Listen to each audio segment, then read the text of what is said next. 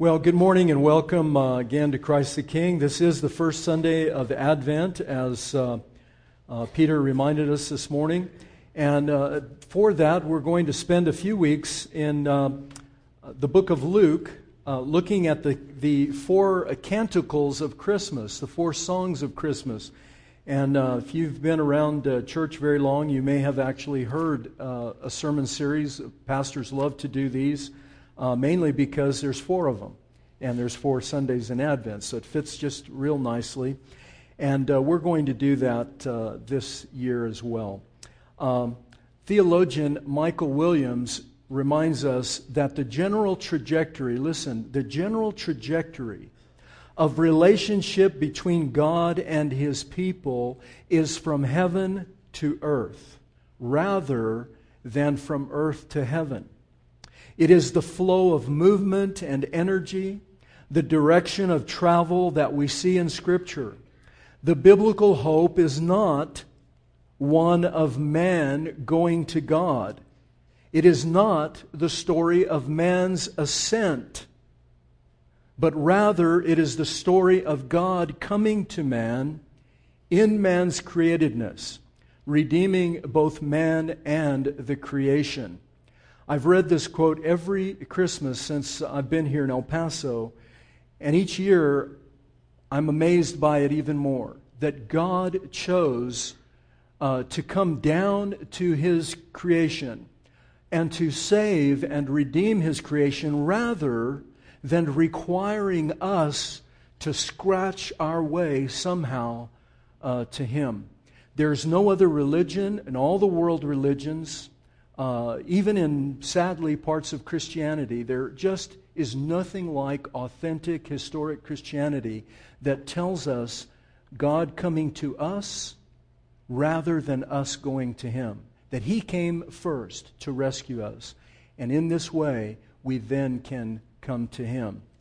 No other religion uh, teaches that. The four canticles of Christmas that we'll be looking at this year are, first of all, the Magnificat, which we'll look at today. That's Mary's song in uh, Luke chapter 1. And uh, the next one is the Benedictus, which is the song of Zechariah Blessed be the Lord our God, the God of Israel. The third one that we'll look the third week of Advent is the Gloria. This is the angels coming and saying, Glory to God in the highest uh, and the last one is the Nunc Dimittis, which is the one sung by Simeon when he meets the little baby Jesus in the temple and sings his beautiful song of departure. Now that I've seen my Savior, I can, uh, I can depart. So we'll look this morning at the Magnificat, and if you have your Bibles, you can turn in uh, Luke chapter 1. We'll read verse uh, 46 through 55. And uh, we printed all the uh, verses through 56 in your bulletin, but uh, I'm only going to read these, uh, the, the first uh, few verses here uh, through verse 55. So now hear God's word. And Mary said, My soul magnifies the Lord, and my spirit rejoices in God my Savior. For he has looked on the humble estate of his servant. For behold, from now on all generations will call me blessed. For he who is mighty has done great things for me, and holy is his name, and his mercy is for those who fear him from generation to generation. He has shown strength with his arm. He has scattered the proud in the thoughts of their hearts. He has brought down the mighty from their thrones and exalted those of humble estate. He has filled the hungry with good things, and the rich he has sent away empty. He has helped his servant Israel in remembrance of his mercy as he spoke to our fathers, to Abraham, and to his offspring forever. This is the gospel of our Lord. In the Western tradition, the, uh, the word magnificat comes from the Latin word meaning to magnify or to uh, glorify. That's where we get uh, uh, the title of the song, the Magnificat. In the Eastern tradition, the Eastern Orthodox tradition, it's called the Ode to the Theotokos, Theotokos being the Mother of God. Uh, in this passage that Mary uh, either sang or perhaps she chanted it. We really don't know exactly how it came out, but it is definitely poetic, and therefore it's a song of some kind sung to some sort of rhyme and rhythm. Uh, she quotes the Old Testament over 15 times. This was a young woman who knew her Bible. She understood her tradition. She understood the scriptures in a way that's pretty remarkable, uh, pretty profound. Over 15 uh, quotes in the Old Testament. The, uh, the actual occasion for her singing this song is that, if you remember the story, her cousin Elizabeth had been visited by the angel Gabriel previously. We're not going to look at that uh, this morning. Maybe we'll look at it next week. Uh, but her cousin Elizabeth, her husband Zechariah, had been visited by the angel in the temple and told that Elizabeth, a woman who was very old, past well past the days of bearing children, would indeed have a child by Zechariah, uh, her husband, who was also very old. Well, he didn't believe the angel. So the angel said, Because you don't believe me, I'm going to strike you dumb so that you can't speak. So we can say with all confidence that Zechariah was a dummy. And uh, yeah, pretty corny joke, right? He couldn't speak for the entire time of her pregnancy. Uh, of course, when the baby was born, it was John, John the Baptist, and uh, Zechariah was able to speak and pronounced his name as being uh, John.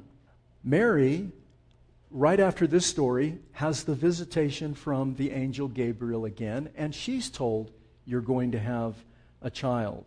And so she goes and, and to visit her cousin, Elizabeth, and when she walks in the room, the baby, John, the little infant in her womb, leaped, the scripture says. He cavorted, is what it actually means. In other words, he was celebrating uh, the arrival of the Lord in Mary, the virgin who was carrying, uh, by this time, our Lord Jesus. So you see this very uh, almost unbelievable story, but beautiful. It has lots of meaning, and we're going to look at a few things about this song that Mary then began to sing when Elizabeth greeted her uh, on that day. And we're going to look at three things very quickly. Let me give you this outline.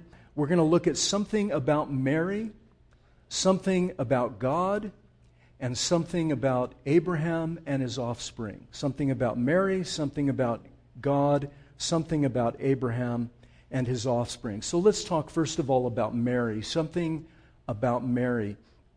When the angel Gabriel appeared to Mary, he said this. Listen, this is from a previous verse, but you don't have to turn there, just listen. Greetings, O favored one, the Lord be with you. Blessed are you among women, among women. And the scripture says that she was greatly troubled and tried to discern what sort of greeting this might be. The angel told her, Don't be afraid. And Mary found favor with God. So, what happened is the angel appeared to Mary and he tells her, You're going to have a child. Now, she was a virgin, a young woman who had not been married. Although she was engaged to be married, she was not yet married, so she had not had uh, any relations with her husband. And of course, she becomes very alarmed. The Greek word uh, greatly troubled is just one word in Greek, but it means that she was distressed, that she had a lack of understanding. She couldn't figure out what uh, was going on. There was a certain degree of anxiety. This is all that what this word means. So she was somewhat fearful, filled with anxiety. Of course, you can imagine that kind of news. And so the angel tells her, Do not fear. He reassures her. Uh, and I think our journey of faith, what I wanted to explain to you, is that our journey of faith often includes times where we are greatly troubled. Mary is no exception. She was greatly troubled, and we go through periods of time and we're greatly troubled. The church, in, in whole, goes through times when it is greatly distressed and greatly troubled. And what you need to know is God does not necessarily change our circumstances so we become untroubled. But instead, He comes and abides with us. He tells us, Do not fear. I will be with you. In Mary's case, the angel said that the Holy Spirit is going to overshadow you, and you're going to have this very special Son. He will be the Messiah, He will be the Christ that will save His people uh, from their sins. God doesn't always change our circumstances, but He does come alongside and live with us in those circumstances. And if Christmas means anything, folks, apart from all the glitz and all the other stuff that goes along with it, and, and some, in some sense, a certain amount of sentimentality, which I think can rob us of the reality of what Christmas really is. Christmas is God coming down and getting into our circumstances with us, as messy and as distressing as they may be. And they can be. They can be terribly distressing, like they were for Mary. So our journey with God often includes this kind of thing where He doesn't change our circumstances but comes and lives with us. Secondly, it, it signals the, the, the, the response that we must be obedient and live in faith. Obedience and faith. After all of the dialogue with Gabriel, Mary says this Behold, the bondslave or the slave of the Lord, I will do according to your word. Let it be done to me according to your word. So, what, in addition to the distress of our life, we also have to walk in faith and obedience. If we don't do that, then we're just going to fail in, uh, in our faithfulness to God and being able to hold on to the promises that He gives us when He says that He will come down. The second thing that uh, uh, this signals to us is the reversal of all things. Let me share something with you that I think you'll find interesting. In the Old Testament, there are uh, a series of women who are called barren. In other words, they could not have children. Sometimes they were old and couldn't have children. Sometimes they were just normal age, but they could not have children. There was there were six, five, four, five of these women, and a sixth one I'll tell you about in a moment, and then a seventh one five of these women could not bear children. And, they, and it happened at times in the history of Israel when the nation itself was barren. So God used the women's barrenness as a sign for the nation's barrenness, the barrenness of the world, and its need for a deliverer. The first one is Sarah, the wife of Abraham. She was 90 years old and she was barren. And God comes to them at a time of distress, a time of calamity, when, when the promises that He had made to Abraham were not coming to fruition, and promised them a child. The reversal of barrenness in the birth of Isaac. Rebekah, the wife of Isaac, same thing. The birth, uh, Rachel, same thing. She was also barren. Manoah's wife, we don't know her name, but we know that she was married to Manoah, and she was the father of Samson. God came to her. She was barren at a time when the nation of Israel was under great calamity, great distress, being oppressed by the Philistines. And God comes in her barrenness and brings about the birth of Samson, who then delivers the nation of Israel. And finally, Hannah, who is the mother of Samuel. Again, a time of barrenness. Not only were they being oppressed by the Philistines, but the, the Levitical priesthood had become corrupt. The house of Eli, the, the high priest, was corrupt. They were taking bribes. They were uh, committing sexual immorality. They were doing all kinds of things that were uh, in opposition to God's law. And God comes to Hannah and gives her a son, Samuel, who then becomes the great prophet in the revival of Israel and, of course, leading up to uh, the, the uh, coronation of David as king. And if you will allow me to suggest that Elizabeth, the one I just told you about, Zechariah's wife, represents the sixth in this line of Old Testament women. All older, barren, cannot have children. It marks the reversal. In ancient Near East history, barrenness was seen as a curse.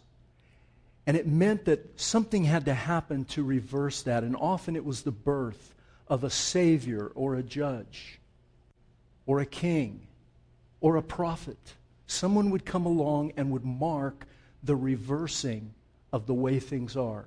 And that's exactly what we see with John the Baptist. He is born and he begins to announce the birth of the Messiah. But the seventh one in this series is Mary. And she's utterly unique. She is not barren. She is a young woman, a virgin, completely capable of having children. She's pure in her heart. She found favor with God. She was uh, uh, a believer in the God of Israel. She knew her Bible. In every way, she did not represent barrenness in any regard. In fact, the opposite is true. She represented fruitfulness. And, the, and not just reversal, but an entirely new creation, new life, new birth. Not just the reversal of old things, but the renewal of all things. The pattern of barrenness and reversal is overthrown, if you will, it is overthrown by Mary and the birth of Jesus Christ. He not only reverses everything, he recreates, he renews. The world, the creation, you and I, we are given new birth. We have an opportunity not just to start again, but to completely be born anew, born again, new creation. And that's the pattern that I think we can see in Mary's song a pattern of new creation, a pattern of worship and joy. She says, My soul magnifies the Lord my God. My spirit rejoices in God, my Savior. Those of you that know the Westminster Shorter Catechism uh, should spot the, uh, uh, the similarities. It's very interesting that, that Mary, the mother of Jesus, was a Presbyterian and actually knew the Westminster Shorter Catechism. My soul magnifies the Lord my God. My spirit rejoices in my God. That's the Westminster Shorter Catechism, question one. What is the chief end of man? Do any of you know? Yeah, my right, what you said. To glorify God and to enjoy Him forever. That is the answer to the question what is man's chief end? To glorify God and enjoy Him forever. Look at what she says. My soul magnifies or glorifies God. My spirit rejoices in God, my Savior. I'm enjoying Him. Do you see what? what it's, it's remarkable that this woman is giving us a pattern of new creation, of worship and joy. You see, the people in the Old Testament had a degree of joy, but their joy was always stifled by the failure of their kings and their priests and their prophets and their leaders. Everyone seemed to fail. And now we are hearing a song being sung announcing the glories of a new age, a new creation, a creation of worship and joy, a creation that is filled with salvation. The Lord has looked on me. This is what she said. When the word looked here is uh, in the context actually means that he has regarded her. He's, his, his heart is, is out towards her. Not just her, but her as representing the new creation that her son would usher in for all of us. This new life, new creation, new joy, new worship, salvation. And salvation, folks, unfortunately, in the West, particularly in the evangelical world, whatever that is now, in the evangelical world, we think of salvation only in terms of being saved and going to heaven. Saved means saved and going to heaven. But if you read your Bible, that is not all that salvation has to do with. Salvation has to do with every part of your life. In other words, if you're living uh, in, in, in, your work environment is difficult and you have a very difficult boss and your coworkers are difficult and circumstances are terrible, God says, I will come and save you. And salvation doesn't mean I'm just going to get you another job.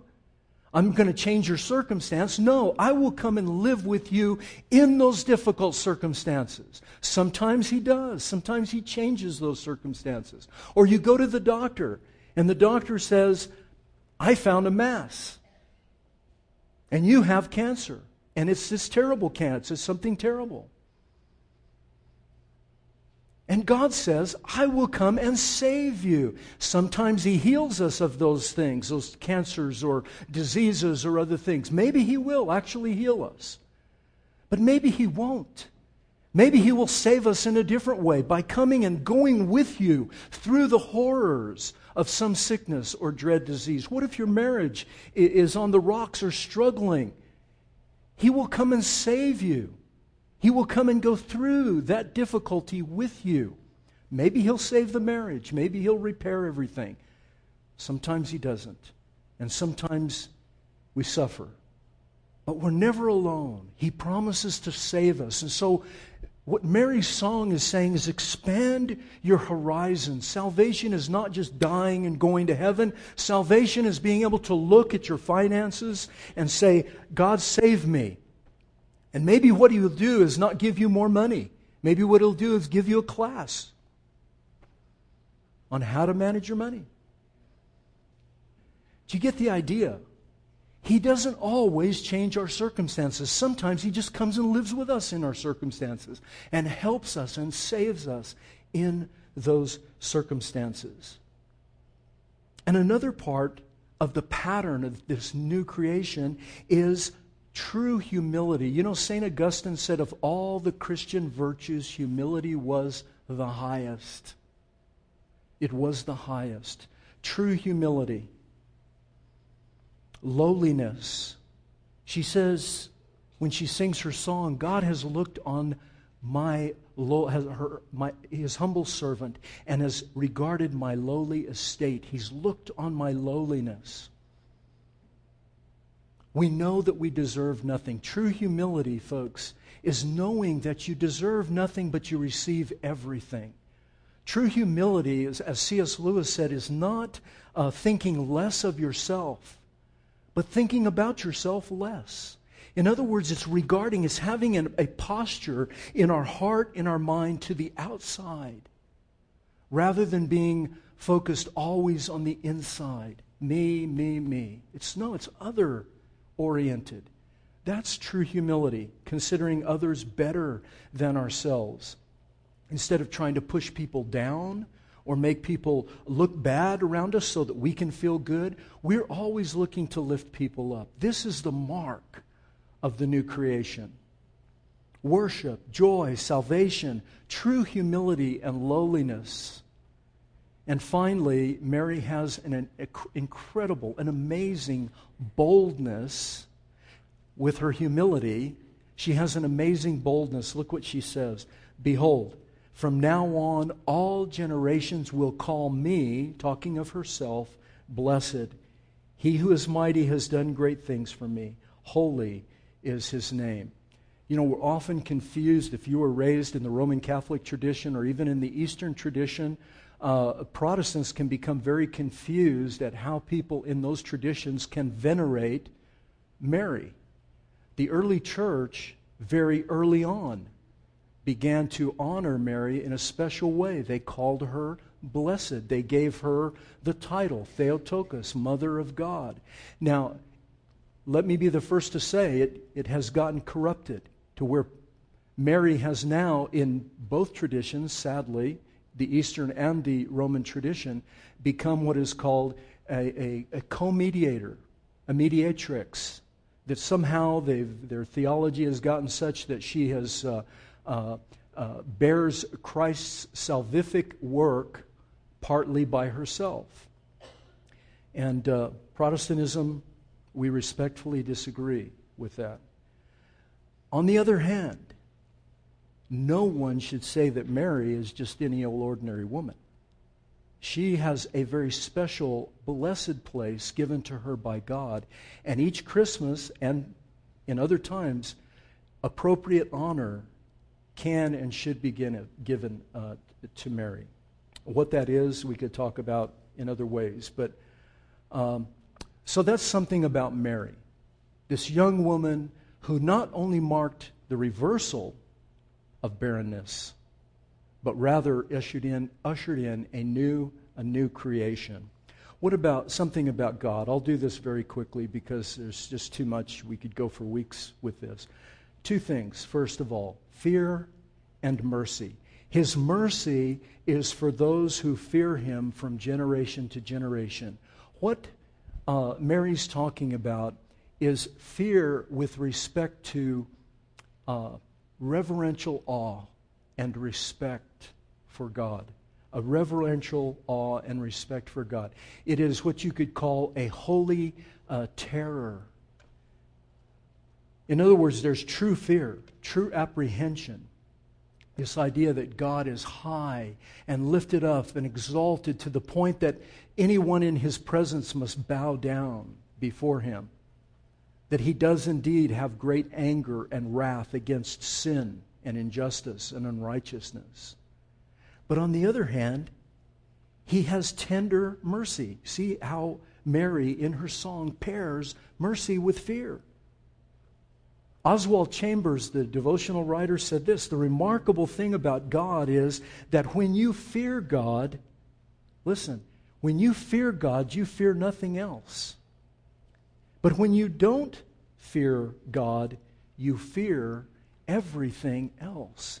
Healthy, reverential awe, fear of God, will cause you to be bold as a lion. You won't have to fear anything. And why? The scripture says over 325 times do not fear. Do not fear anything except me. Put your fear, your reverential awe, your worship in me, your trust, if you will, in me, and you have nothing to fear. What can man do to you? The Apostle Paul said. What can he do? If I die, things are better. And if I live, good for you. You see, it's good if we live, good if we die. We can't be hurt. He takes the extremes of life and death and he says, You, believers in Christ, you have nothing to fear. It doesn't matter our, which way our political system goes. I mean, you may want it to go one way or another. That's up to your preference, however you may like it. But we don't have to fear. We don't have to live in fear. And that's something that her song makes very clear. And finally, the upside down kingdom. He shows strength with his arm. Look at verses 51 through 53. I would like to spend more time, but we don't have it. He has shown strength with his arm, scattered the proud in the thoughts of their hearts, brought down the mighty from their thrones, exalted those of humble estate, filled the hungry with good things, sent the rich away. He's turning the whole world, the whole created order, the whole cosmos upside down. What do we value? We value the rich the powerful, the beautiful, the influential, especially in the United States. I mean, my goodness, look, you could ask people uh, any number of questions, and they'll, they'll tell you, I don't know who George Washington was. I'm not really sure about Abraham Lincoln. I don't know about the Civil War. I don't know about the Revolutionary War, but I can tell you everything you need to know about Kardashian. And God has reversed that. We, we tend to think what we need, Christians especially, and I warned you this throughout the political season, we tend to think what we need is political power. And I said to you, and I'll continue to say it from now on political power is not the answer. Might be nice, but the scripture constantly is warning us against that. It's warning us against the high and the mighty and the strong and the proud in the way that we think and saying that's the way to power, that's the way to strength. And Mary is singing a song exactly the opposite, inspired by the Holy Spirit, telling us the way to God's eternal kingdom is through weakness, is through service, is through sacrifice, is through suffering. That may be the way. Now, I'll be the first to admit that our church is not typical of many churches in the United States. The biggest churches in our country are churches that do not preach what I just said, but the opposite. And they're the biggest churches in our country. And, folks, if that's what it takes to be a big church, then maybe we don't want to be a big church. Well, no, let's not let's let's let's not go that far. no, of course. I mean, think about it, folks. The, the, the upside down kingdom, scholars have written about this. The way of power, the way of strength in Christianity is the way of the cross. It's loving your enemies, not just loving those that love you back. Think of what that would do in our marriages. Think of what it would do in our, our politics. Think if you actually could stand to have a Democrat as your friend.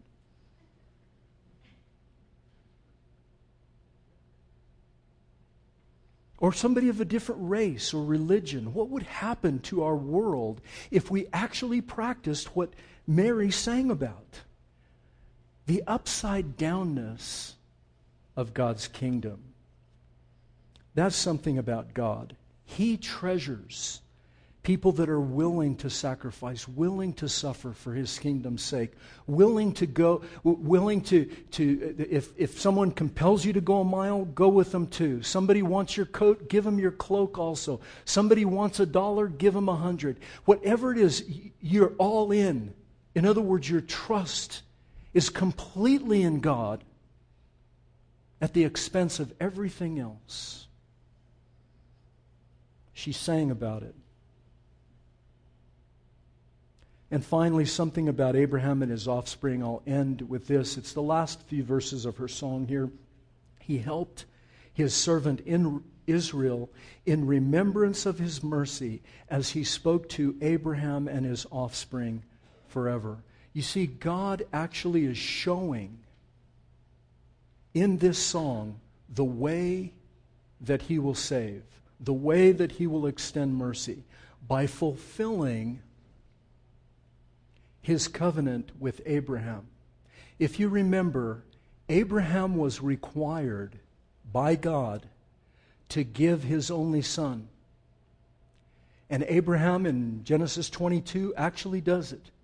In fact, there's very little commentary, very little, we don't know how Abraham felt about it. And when I've heard, heard sermons and the preacher goes on and on, well, he must have been terrified, he must have been heartbroken, they must have been cried, he must have stayed up all night you know, we don't know anything about that. What we do know is that he got up early in the morning and obeyed God and took his son, his only son, up on the mountain, got the wood ready, got the fire ready, took the knife out, and was ready to plunge it into his child's uh, heart. And God stopped him and said, Now I know that you trust me.